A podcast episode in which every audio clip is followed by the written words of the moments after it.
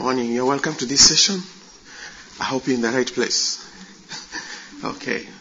Yeah, I'll be sharing on uh, how short-term teams partner with local churches for long-term impact.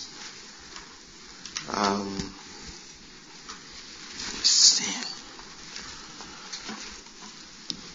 So before we pray, I just want us to pray together. Let's just thank God. Father, we thank you for this morning.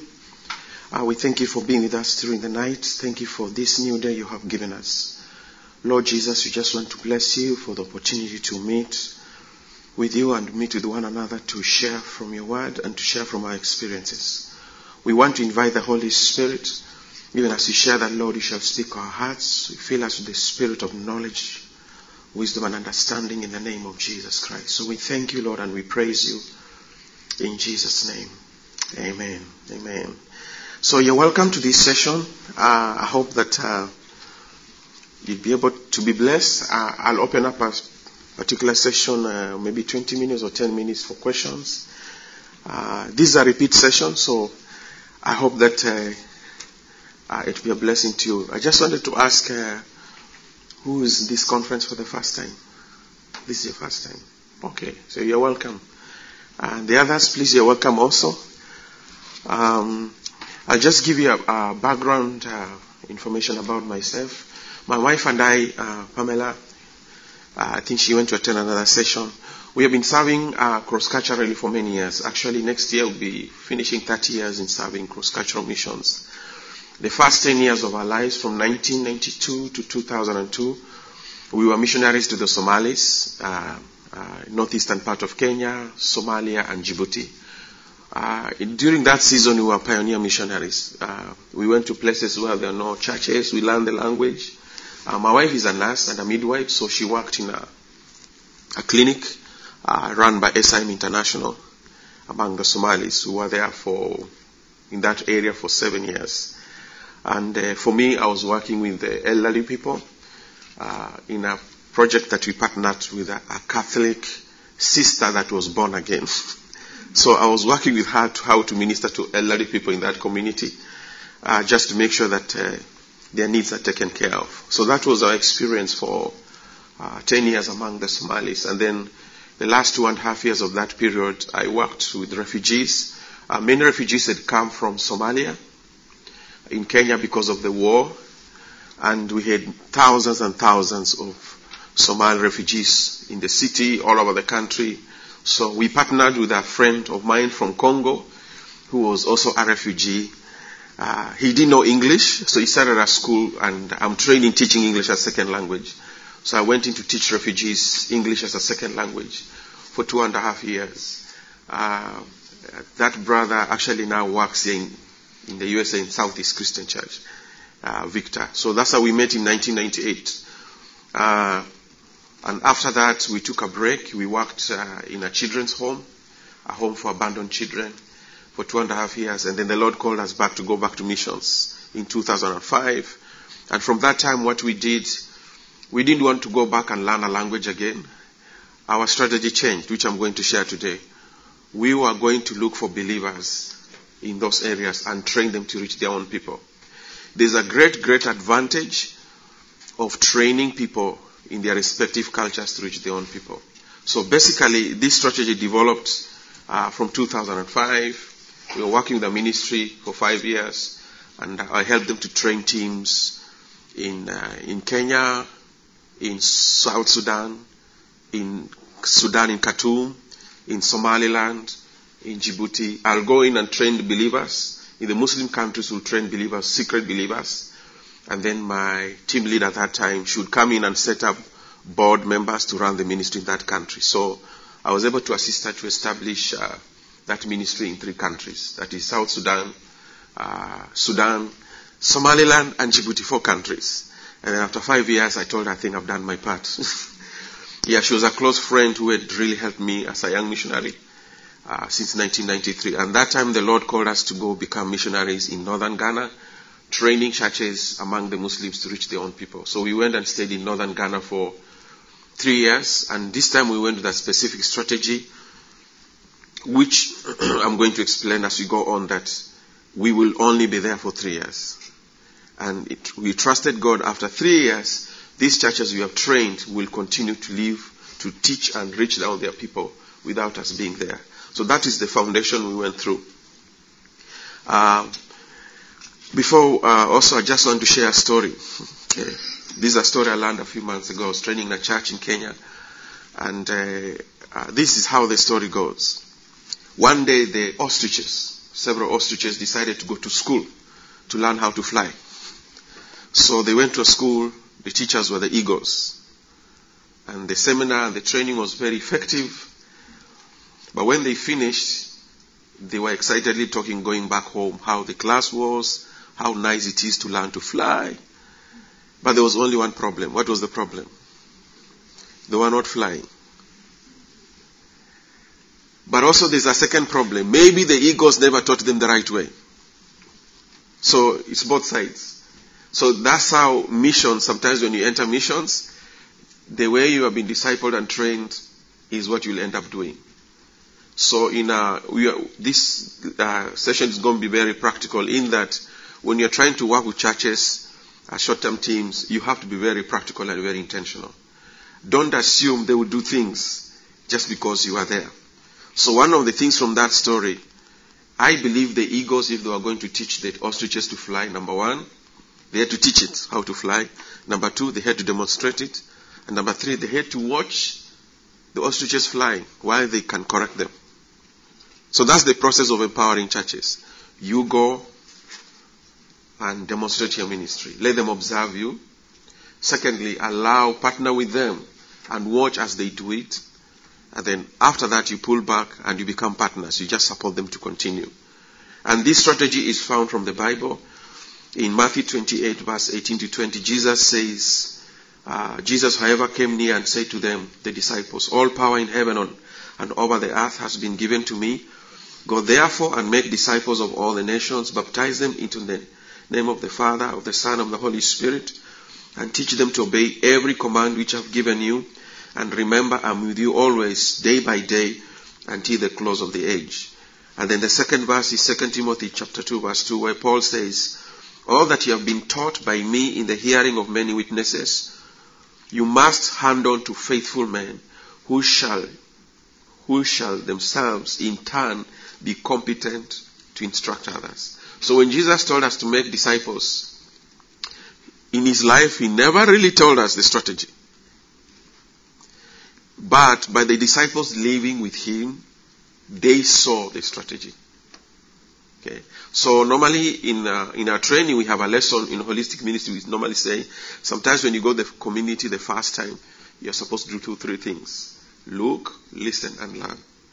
Our observation by a good model helps us to develop strategies that are effective.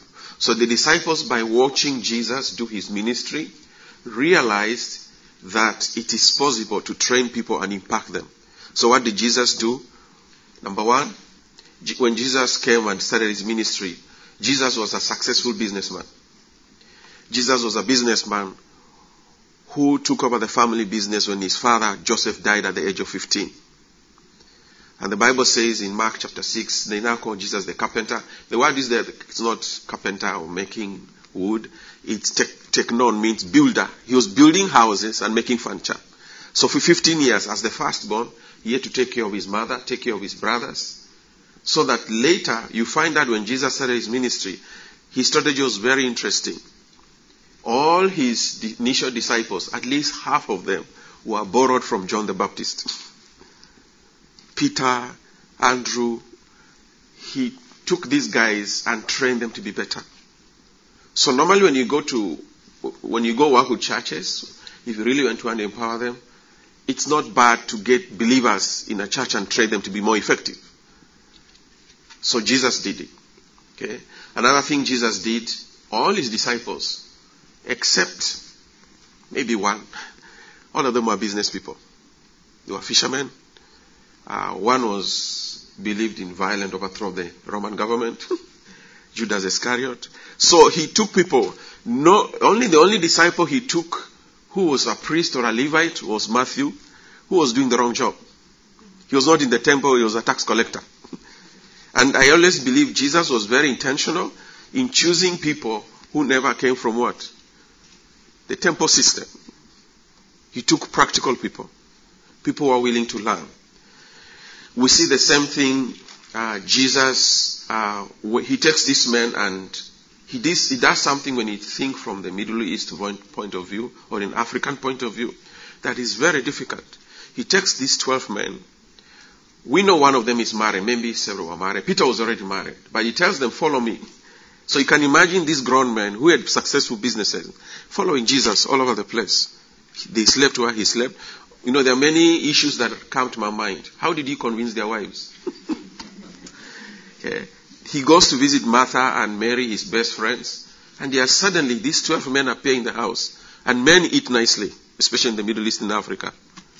So when they complained of Martha asking for Mary for help, because they are 12 hungry men and they have to eat well. What Jesus was doing, he was modeling ministry of what? Uh, empowering people. So they followed him. So during that time, you, you, a short-term team is working with the people. You have to be a good model, a very, so that people can watch you and see what you're doing. So God has believers in every people, and our goal is to equip them to reach out to their own people. God has believers. I just came from a session early in the morning where a brother was sharing from Pakistan, uh, I think Afghanistan. And actually, many people are worried about Afghanistan. I remember when the chaos broke out in the recent months and people were worried the church is going to die. Many people are praying in Kenya for Afghanistan. I kept on telling people, don't worry. The Americans who went there for many years and people from the West, the soldiers, some of them were born again. They led people to Christ. Don't worry, the church will survive. And actually testified they are believers in Kabul. This is an Afghanistan discipling people in a persecution place. So if I was to go to Afghanistan at the moment, I will not go and set up my own ministry. I will go and look for the Afghani people and train them because they already know the language. There are many strategies you can use. Like if you go to a close country like we did in Djibouti or Somalia, if you cannot train people there, so some missionaries from Djibouti will take believers from Djibouti and Somaliland and take them to Ethiopia, an open country, and train them and train them and then send them back. So I always tell people this strategy works whether a country is closed or open. Okay? Because if you know that the Lord is working in every culture and the Lord will never be defeated, Jesus said, the gates of hell will never prevail against the church. The Lord has believers in every country. So there are several steps you need to take when you want to partner with churches. So I'm explaining from uh, a viewpoint of someone who has worked with churches and at what point do you bring in short-term teams to work with them. The first step when you go to a community, we envision them. We share with them the importance of obeying the Great Commission, the Great Commandment, and the Great Concern. The Great Commission, we know it. The Great Commandment is loving God and loving other people. And the Great Concern is Matthew 25, where Jesus says, I was hungry and you fed me, I was thirsty and you gave me water, I was a prisoner and you visited me. Now, in Matthew 25, the Lord never gave us the strategy. He just told us what to do. But, so, we have this, uh, you have to be careful when you develop a strategy. It's an empowering strategy. Okay? So we envision them, we meet with pastors in that community, we envision them, and then we ask them if they are willing to be trained in holistic ministry approach, they have to choose how many people? Four other people to be trained with them. It's very dangerous to train a pastor alone because many pastors uh, are busy people. So when you train them, there is no guarantee when they go back they'll train the church. So in our team, we insist we never train one person. We train at least three to five people who have to come for the training. So when the pastor is busy, they can go back and do this ministry. And another thing we realize, uh, many pastors, when they go for short-term training sessions, most of them are looking for a break from their busy schedule.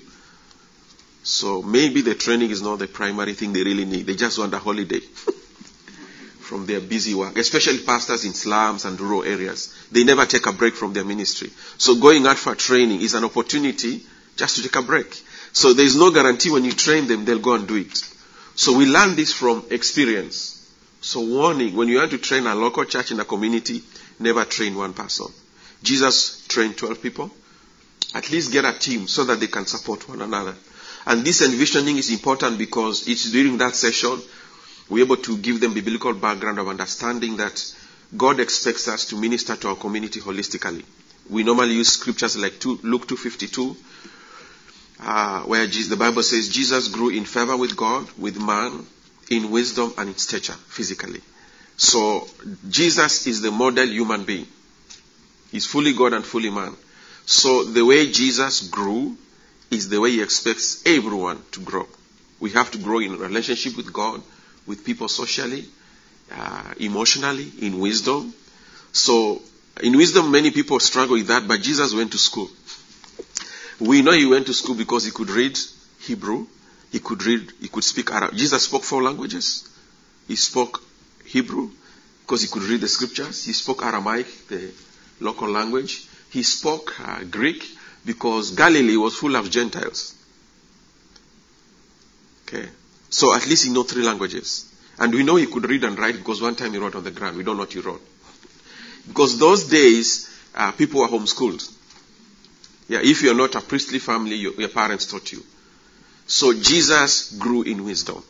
Jesus grew socially because when he got lost, when he was 12 years old, in Jewish culture, you became a man at the age of 13. When you are taken to the temple, they give you the, the cape. From that time, you take care of yourself. So they took him, he got lost. And when they wanted to find him, they went to look for him among his friends and relatives. So Jesus has friends and relatives. He was not this holy man walking around in the bush all alone. He had friends, he had a network that he could get lost. And normally people don't realize those things until you enter in a community where relationships are broken down. Okay? Jesus grew, uh, also when you find that Jesus as a human being, he always had a need for his friends, the disciples. As a human being. He missed them. So we, we try to train churches that in those areas, the church is responsible, not the government. The church must fully represent the Lord spiritually, socially, mentally. That's academic. The church should be involved in schools. The church should be involved in phys- meeting physical needs. So that's the purpose of envisioning. Um, if you want to know how to do details about envisioning, please give us your contact. We will send you materials or get you organizations that uh, have those materials that are already prepared. So once they understand envisioning, then you will know they are ready when they bring their people to be trained. So we don't go recruiting people to be trained. The pastors have to take the initiative to select people. And the reason we follow this strategy right from the beginning, do not do things for them that they can do for themselves. Don't go and pay people to come for a seminar or a training. If they really want to do it, let them do it themselves. Let them be motivated from inside. Don't beg them. Jesus never begged people to follow him. Just tell them that you are available to help them. You're going to spend time with them. You are committed. But do not try to, because when you start introducing other expectations, people will follow you for the wrong reasons. Yeah. And this one I'm talking from experience. When you were working in South Sudan with another, my, my previous organization, I trained uh, church teams, Sudanese, and uh, we had to set up a board. So the team leader at that time allowed me to sit in a board meeting. Uh, so I was not supposed to speak because I'm not a board member, but I was just supposed to sit and watch. But what I heard really shocked me. These board members were asking this team leader uh, how sitting in the board they should be paid, how much they're going to be paid, what are you going to pay us. So she didn't talk much. After the board meeting, she whispered me and told me, hmm, Bukachi, I think we have a problem. Now that's Dr. Florence the founder of Life in Abundance. She's the one I worked with for five years. And she, she will not sack you, but she'll pray you out. so she had, she had to set up a new board that will volunteer.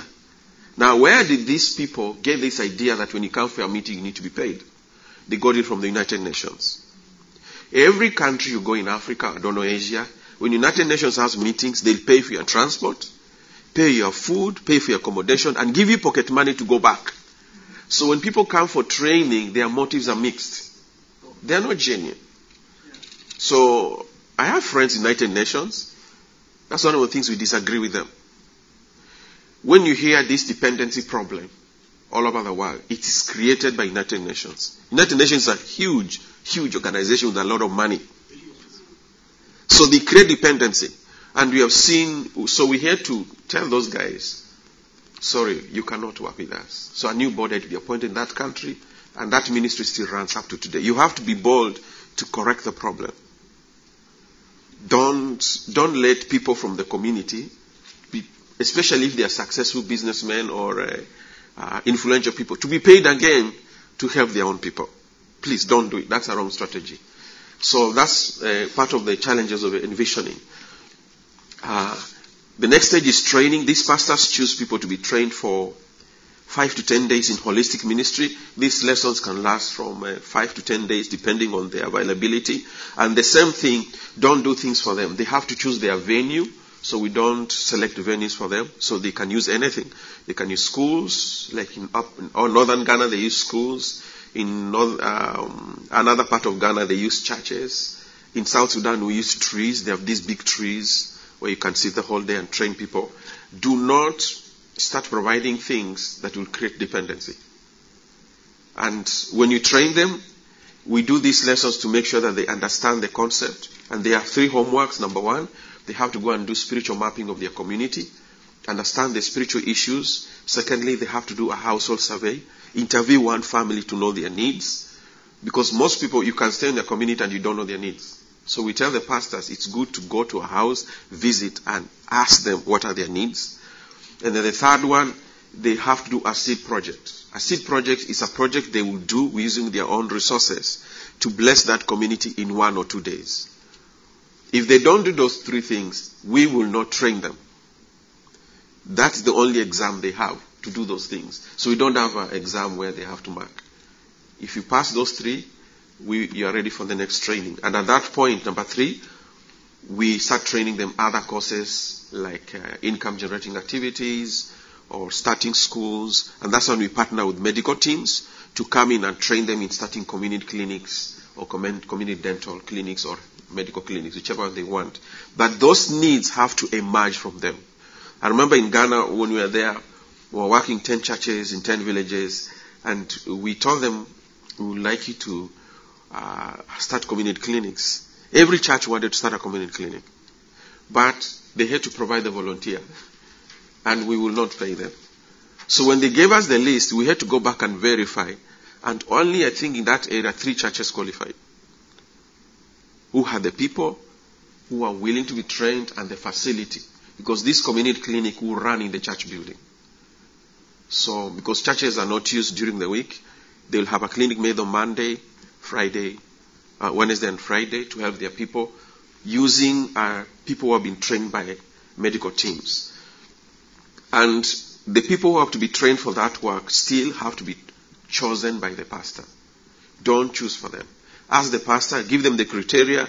They have to know English, if it's an English speaking country, or they have to know French, like Burkina Faso, so that the communication will be easier. And then they have to be available for the training, and the pastor must be willing and committed to do the follow up. That this community clinic will run, or if it's a ministry like starting discipleship, it will run, or if starting a school, it will run. Their responsibility is to follow up, because these are their own people. So we avoid a situation where the people in the church are dealing directly with us. They need to deal with the pastor because that's the leader, uh, to honor him. So we have used this strategy to start uh, lay medical or dental clinics, early childhood schools, income generating activities, discipleship schools, and now we're developing how to train churches in inner healing and emotional healing and freedom ministries. The same strategy. Go and pick people, let them be trained. And we have partnered with several organizations to do like this who are in this conference. Uh, Empower Foundation, if you go downstairs, they do that ministry. They take out medical teams uh, to train people all over the world. ITEC, uh, and then uh, we also partnered Literacy and Evangelism International for the school program. We have another ministry called Thoroughly Equipped that teaches discipleship. So we take their materials, they come and train the churches, they leave the materials, and the churches can continue the training after they leave. So these are medical teams, discipleship uh, teams, and evangelism teams. So this strategy works for any team. So if you want to know especially how to go with a medical team, I want to encourage you to go to Empower. They have an exhibition somewhere, and uh, ITEC, because we work with them in all these countries, and other ministries teach to transform that focuses on going with medical doctors. because they will give you the challenges they have gone through to develop their modules to make it easy for people to be trained in the communities. So we don't develop those modules. In Hope Alive, we like using other people's material. I mean, I mean, maybe one or two have developed. Others we borrowed, and then we modify it. So the reason is one of the things I've seen uh, over the many years in missions. Sometimes you're trying to replicate what someone already done successfully. So if you can borrow, borrow the strategy because it makes the work go faster. Okay. Then the fourth point: the pastor and the four people selected to train like I said, have to be trained using the criteria we have established. Like I said, they have to know English, they have to be available. We normally only provide two things. We provide lunch and training materials. Everything else they have to provide. They have to provide a venue, they have to get their transport to their venue because before you came, most of these churches will have conferences. So they know how to travel to places. Don't get to the habit of paying them to come for your meetings. You create dependencies that you not manage. And then the pastor also has to mobilize the community. That means if it's a medical team coming in, the pastor is responsible to mobilize the community by talking to the village elders, to the chiefs, the government officials, that we are going to have this clinic, we are going to train people. We as Hope Alive don't do it. The church has to do it. So they take responsibility for their community. We can tell them from experience in five countries how to go about it, but we will not go walk to the offices of that country or people we don't know to get documents for a medical team to come in. We'll tell them details. Because for a training team to come in as a medical team, you, you need permission or licensing different countries. Uh, they also, uh, during, after the training by the medical teams, I'm using that example because this is a medical mission uh, conference, we have to teach the people who have been trained how to get medicine from the country. Avoid a situation of carrying medicine to countries or equipment. Sometimes they don't even know how to use it. So we try to tell them, what do you have in the country? There's a lesson we teach in our training called What Do You Have? from the whole Bible. Moses was asked, What do you have? Elisha asked the widow, What do you have? Elijah asked the other widow from Zarephath, What do you have? Jesus asked the disciples in John chapter 6, What do you have? So let them use what they have first before you bring in other things. And uh, uh, be careful because some, some of them, some of them because of the need, there's this feeling if equipment comes from America is better. The problem is not the equipment, the problem is the training to use the equipment.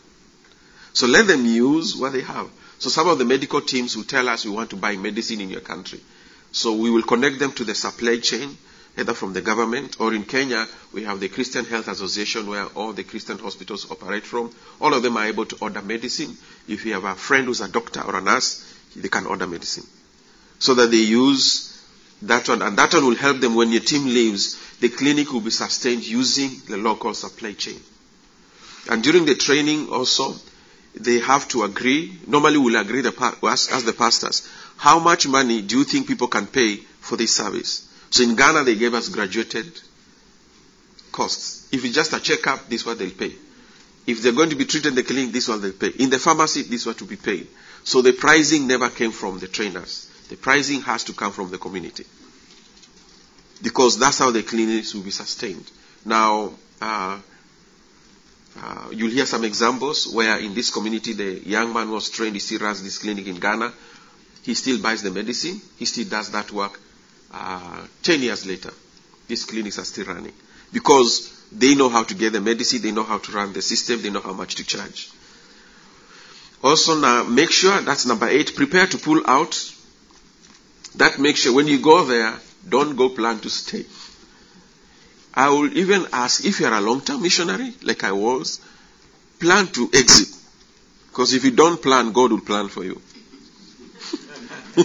So, like in Ghana, when we are planning to go back, actually, we are going to go back to Ghana or go to Burkina Faso, Ebola happened. So, at that time, flights were cancelled. We couldn't travel. And the Kenyan government told us, You're not going anywhere. So, we had to stay home. But these teams had already been trained. Another one, like these COVID issues, no one knows what is going to happen. But we have to learn and we go out, we have to train people so that they continue the ministry. Because there's no guarantee you will go back. And like I talked to some friends yesterday, who are planning to go to a high security country, They have been applying for the visa. It has been denied three times. So what happens? You will not go. So if you get the opportunity to go, make sure you use it well. Because you may never come back. Some countries don't like seeing you visiting again and again. Because they think you have a different agenda.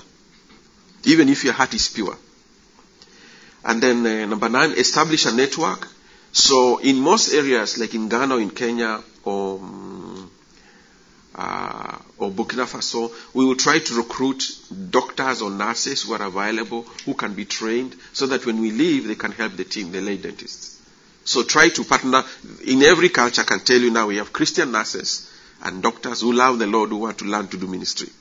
So if you can get them, let them start learning from you these skills so that they can continue after you leave. Okay. So I don't know if you have any question.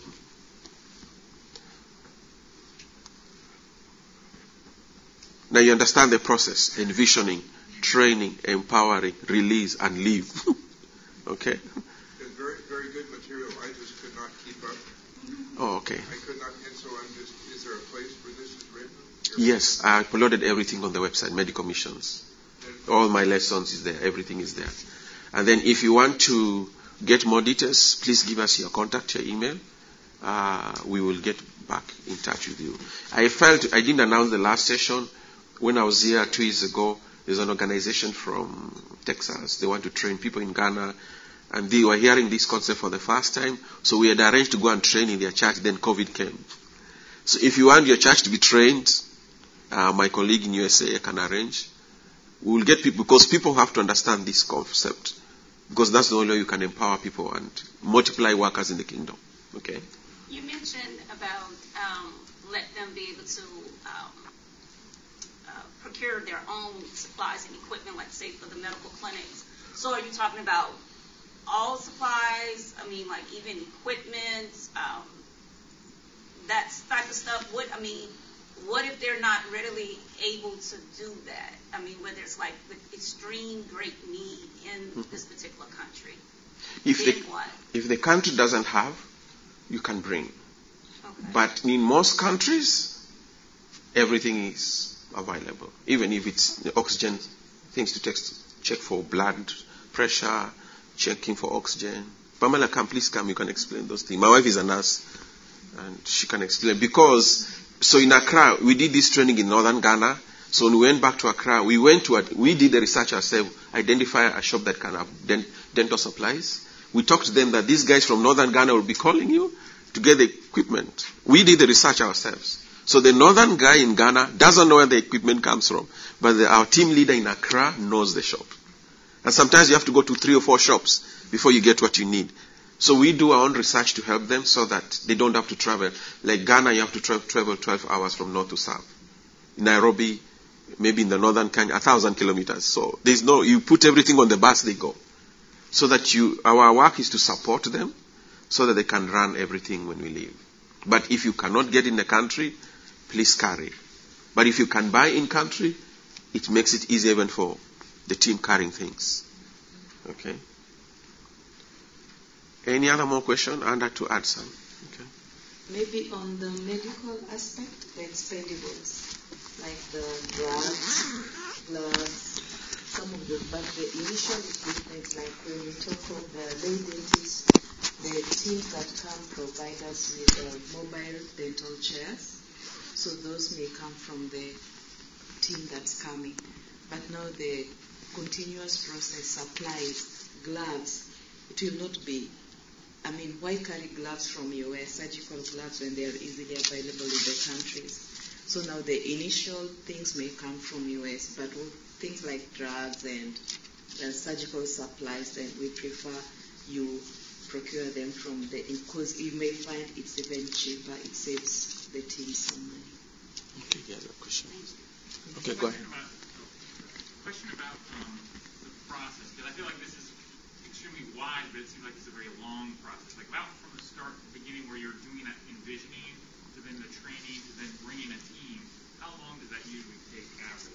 Within one year, the churches should be ready. So the reason there is a process we develop this.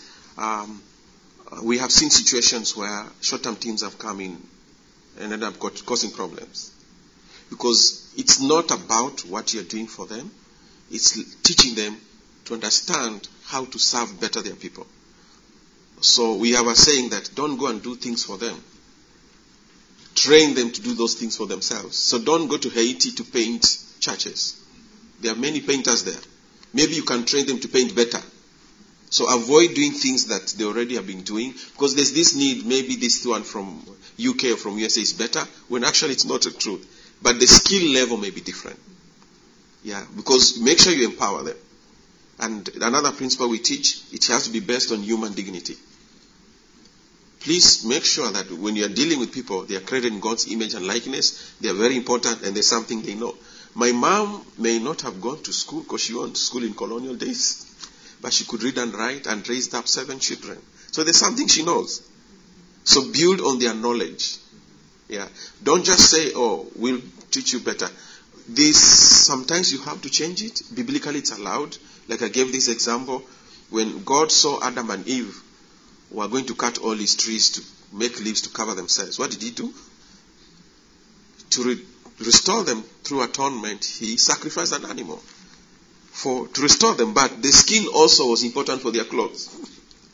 So it was a long-term solution. Yeah, in the Bible you can see places where a long-term solution is established. So we have another lesson we teach that avoid doing relief, start focusing on development. And in our in our understanding, uh, you check around even many organizations here. Many people don't want to invest in development because development takes time and takes training. There's a training component in any empowerment. And that's why I like I take Empower this organization because these are medical doctors and dentists that have worked on a system and developed tools like ITEC develops all those tools that they use to train churches. It took time, but now the ministry is multiplying all over the world. So it takes, like us, it took time to develop modules, but once you develop it, it's usable in any country. Yeah. Any other question? Okay. Why it it looks like it takes long, but remember you have a partner on ground. So the key thing also is make sure you have a partner. Like by the time maybe we'll be partnering with ITEC, Hope Alive is already on the ground, has identified the churches that they are working. So you are coming along a partnership. You are not, uh, even if you decide maybe to go to Haiti or wherever you are, there should be a partner on the ground that has like cleared the way, the obstacles, so it makes your entrance and your work easier. Otherwise, if you decide not to do it all alone, you are starting by clearing the ground, bringing in a team, having systems. It will take longer than you expected. Yeah. Okay. Uh, just to give, okay, go ahead. You mentioned Empower. Do they have a booth? Yes, they have a booth here. Yeah. M Power. It's, it's the letter M, power. Yeah. Yeah. And then ITEC and teach transform. Like I just talked to the director of uh, Teach Transform. He's an American, but now they have raised up a Kenyan team. And actually, he told me from now onwards we deal with the Kenyan team. Yeah, so that one works good for me because they have the equipment on the ground. Like with, we are trying to partner with ITEC at the moment, our ministry, because they have been training churches in Tanzania, South Sudan, Kenya. So they want to have a place they can keep the equipment. So they asked us, can we get them room in our office?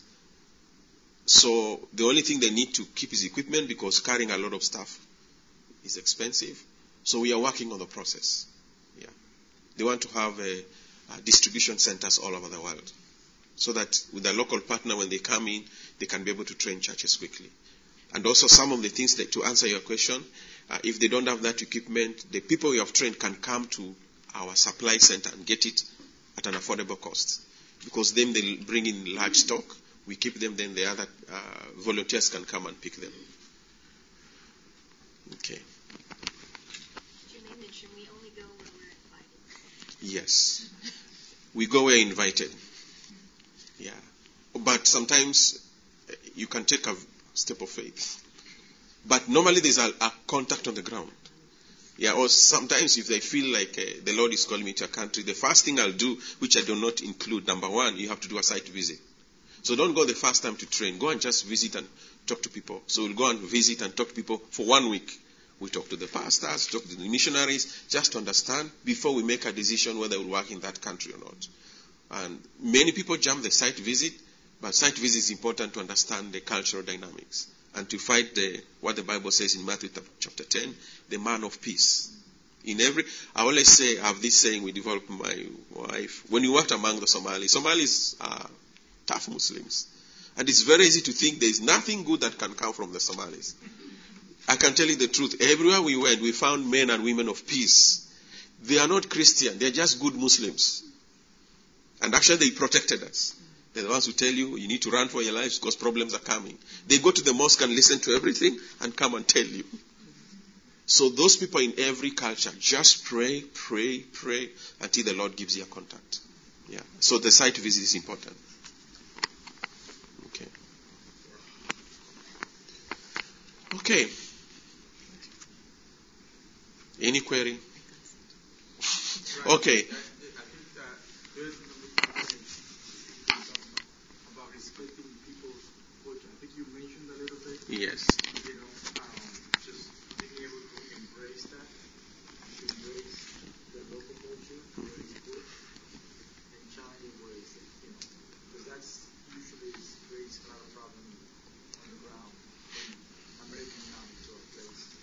Yeah, so uh, if you believe, if you go Genesis chapter 1, you believe everyone is created in God's image and likeness, your problem is sorted out. So when you go it, practice it. Like we say when you do the site visit, just look, listen, and learn. Don't talk, let them talk. Let them express their fears. Some of them may not be telling you the truth, but just li- listen. Over time, you found out this one maybe doesn't make sense.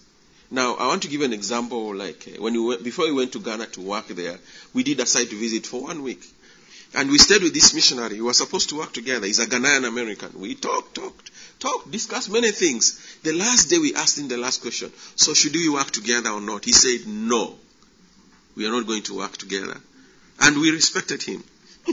so we went back home, and the Lord is still telling us, "You need to go back to Ghana." So we had to change the strategy because God did not change his mind. We went to the Baptist church in the northern Ghana and we told them we want to work with you to train churches. They said we will work with you. They were now re- they met all the leaders we met in the office. They said you have permission, we will help you. I go to Accra because I need a residential permit and a work permit. I go to apply for it. They need to give me their constitution and registration certificate. Reaching Accra, they did not have those documents. They were registered, but they were lost in the office. So the guy in Accra tells me, okay, if they have lost those documents, do you want to still work here? Yes. Okay, you can start your own organization. Get three or five Ghanaians on the board who will register organization. Hope Alive was registered in Ghana in one week. So I just got Ghanaians to sit on the board. I just done. And actually, we realized looking back, it made our work easier because we train people from many denominations. We train Baptists, we have trained Assemblies of God. In, uh, in Burkina Faso, we have trained Evangelical Alliance. So it set us free. But you see, in that confusion, God was in it. I had to get a name for a ministry in one day. Because the guy says, I'm waiting. so that's how Hope Alive began. And you see, we had this word from the Lord, very clear, from people who are praying in Kenya when you're going to Ghana. The Lord told us, Your ministry will not start in Kenya. I was in South Sudan, Rumbek, praying.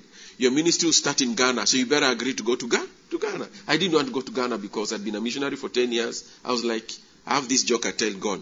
God, other people have children. They should send other people's children. The Lord told me, no, you are the one, go. You know, when you are praying, we give money for other people to go, and the Lord saying, no, no, no, it's your turn. So the Lord told me, no, no, no, no, you are going to Ghana. To Ghana. And the Lord was very clear, it will not start in Kenya. I tried to register ministry in Kenya twice. The government refused. But now when we came back, we work now in Kenya. so in those, I call it God's providence of obedience, you have to be in the right location. I always joke with young people. Young people are here, university students. There are many dynamics in the kingdom. Some of the greatest work God is planning to do in your life will never be done in America. You may have to go to Japan, to Chile. There, that's when the Lord will establish you and then bring, bring you back to be a blessing to USA. So I say when you pray for missions, it's very dangerous. How many people pray, Lord, send laborers into harvest field? Or we pray Acts 2, uh, Psalms chapter 2, verse 8. Ask of me and I'll give you the nations an inheritance and the ends of the earth of possession. The Lord is just listening. One day He tells me, I want you to go to Mongolia. Will you go? Because you have to be willing to be the answer to your prayer.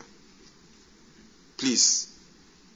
Jesus told the disciples in Matthew chapter 9, pray that the Lord will send forth laborers into the harvest field. In Matthew chapter 10, he tells them, I'm sending you. He tells them, go to these villages, you meet me somewhere. And these guys knew basically very little. But they obeyed the Lord and went, and he told them, We'll meet you. And Jesus did the evaluation. So, how was it? They told him, We cast out demons. He said, No, don't rejoice because of demons. Rejoice, your name is written. And then after that, I told him, Let's go and rest. You took them to Bethsaida in a bush to rest and eat. You know what I'm trying to say? As you come to this conference, as you are praying God to send out laborers, be the first one to say, The Lord, here my Lord, send me. Because I really believe after COVID, personally, a harvest is going to start all over the earth. After COVID, many people are getting born again, especially through personal evangelism. People are desperate. God has used COVID to make people's heart open. Because everyone knows, whether you're Christian or not, everyone knows things are bad. They, in a situation you cannot control. So the Lord is going to open hearts, but He'll need many, many laborers. And I pray that some of you will answer the call. This is the, I, I'm not young now. But I told God, now that COVID is over, we are going to do this job. We will train, we will travel, because you don't know which country will lock you down. Just go. The plans you cancel, it doesn't mean God doesn't need them. Just make sure now you accelerate. Sacrifice. Because all over the world, there are people saying, we need help. We need help, yeah. So I want to challenge you as you come the last day of this conference. Answer that call. Tell the Lord, here my Lord, send me. And when the Lord asks you to go, He always speaks in third person. Yeah, because Isaiah had a conversation in heaven. Whom shall I send? The Lord never said, the Lord never asked, I'm sending you. but he decided because he had the conversation, God, I am available. The only person the Lord told go was Moses, and Moses did not like it. He started giving God a lot of excuses. I can't speak. Until the Lord got annoyed. The first day God called Moses, God got upset with him. That's not a good idea. Bible says the anger of the Lord came because the Lord told Moses, I can't speak. The Lord asked him, but I created the mouth. So I always say sometimes it's good to answer the third person call because it is whoever shall hear. But if God tells it's you, you will not escape. Like Apostle Paul. Now Paul got saved. If you read that chapter and imagine what was happening, the Lord did almost many things. He made him blind, number one. Told him, go to a very simple believer who will pray for you. This believer tells him about the Great Commission. So that's how Paul responded. Francis, we have a question from online. Oh, What is the best way to find local partners that are open to be trained? okay. Let me read the question. What is the best way to find local partners that are open to be trained? That's why I always say, make sure you do a site visit. Every country, we work in Malawi, we went to do a site visit first. I went to Zambia, the three of us, Sarah and I, we went to do a site visit. We want to know, are these the right people? And the right people may not be great people. Like Burkina Faso is very strange. The guy I met, I met this guy through an American missionary. So I travel. He tell me you will meet Jehoiakim, you stay in this guest house. This young man comes in and we start talking, talking, talking. He works with Compassion International. I just find out later Jehoiakim is a pastor's kid. But if he calls a meeting in Evangelical Alliance, every pastor will come because they respect his father. We go to Zambia the same. A lady called Mary, we met in school in Netherlands in 2009 before I went to missions at that time. She prays for us for all these years. We go there. She mobilizes pastors. She's not a pastor, but she knows how to mobilize pastors. And in Africa, that is a miracle. For a lady to mobilize men to come for meeting. And actually, it worked. So now when we go back, we are going to empower Mary. We're not going to remove her. We empower her to become a greater leader. We're empowering Jehoiakim in, in Burkina Faso. So site visit. Don't look for pastors. Just tell God it may be a businessman. It may be a successful lay leader who has contacts. And pray that the Lord will lead you to men and women of peace. Be very specific in your prayer because God answers that prayer. That's how we found men and women of peace in Djibouti. So I tell Dr. Florence, I had a contact in Djibouti whom she did not know. So I told her, let's go look for John. John is an American. We go and talk with him. We tell John, he works, works with Campus Crusade. We want to meet all the missionaries. John knows all the missionaries. We meet for one week. We go to different houses. We tell him we want to meet some local believers. He has contacts of local believers, secret believers. He even knows the prime minister. he has contacts in Somaliland. I mean, he travels there. He knows where the believers are. John became our answer to open the work where? In Djibouti and Somaliland. He was just an American doing a nice job. Yeah. So you just never know. So when you do go site visit, look for missionaries and look for pastors. And especially when pastors are talking to you, sometimes you have to be cautious. Some of them may tell you long stories. Just look for a man. Or if you find it's a long story, excuse yourself. It happened in Ghana. I went to this place by a chairman of the board in Ghana. We meet these pastors. They tell me a lot of things. They need clothes. They need churches to be built. I realized I was in the wrong meeting. So after the meeting, I respected them. I told my colleague, I don't think those are the right people. I decided to travel myself all alone to Upper East, next to the border of Burkina Faso, to meet another group of pastors with the one Ghanaian guy team member. And we meet these seven pastors, I think, and they're the right group. When we asked for training, three of them brought trainees. Others disappeared. I don't know where they are today. But that those pastors in that small district have been actually that pastor, the team leader, has the most successful ministry in Ghana now after training among our team members. So to answer this question, do a site visit. Okay. Thank you. I hope uh, if you have questions, please give us your email. We will be able to help you. So God bless you.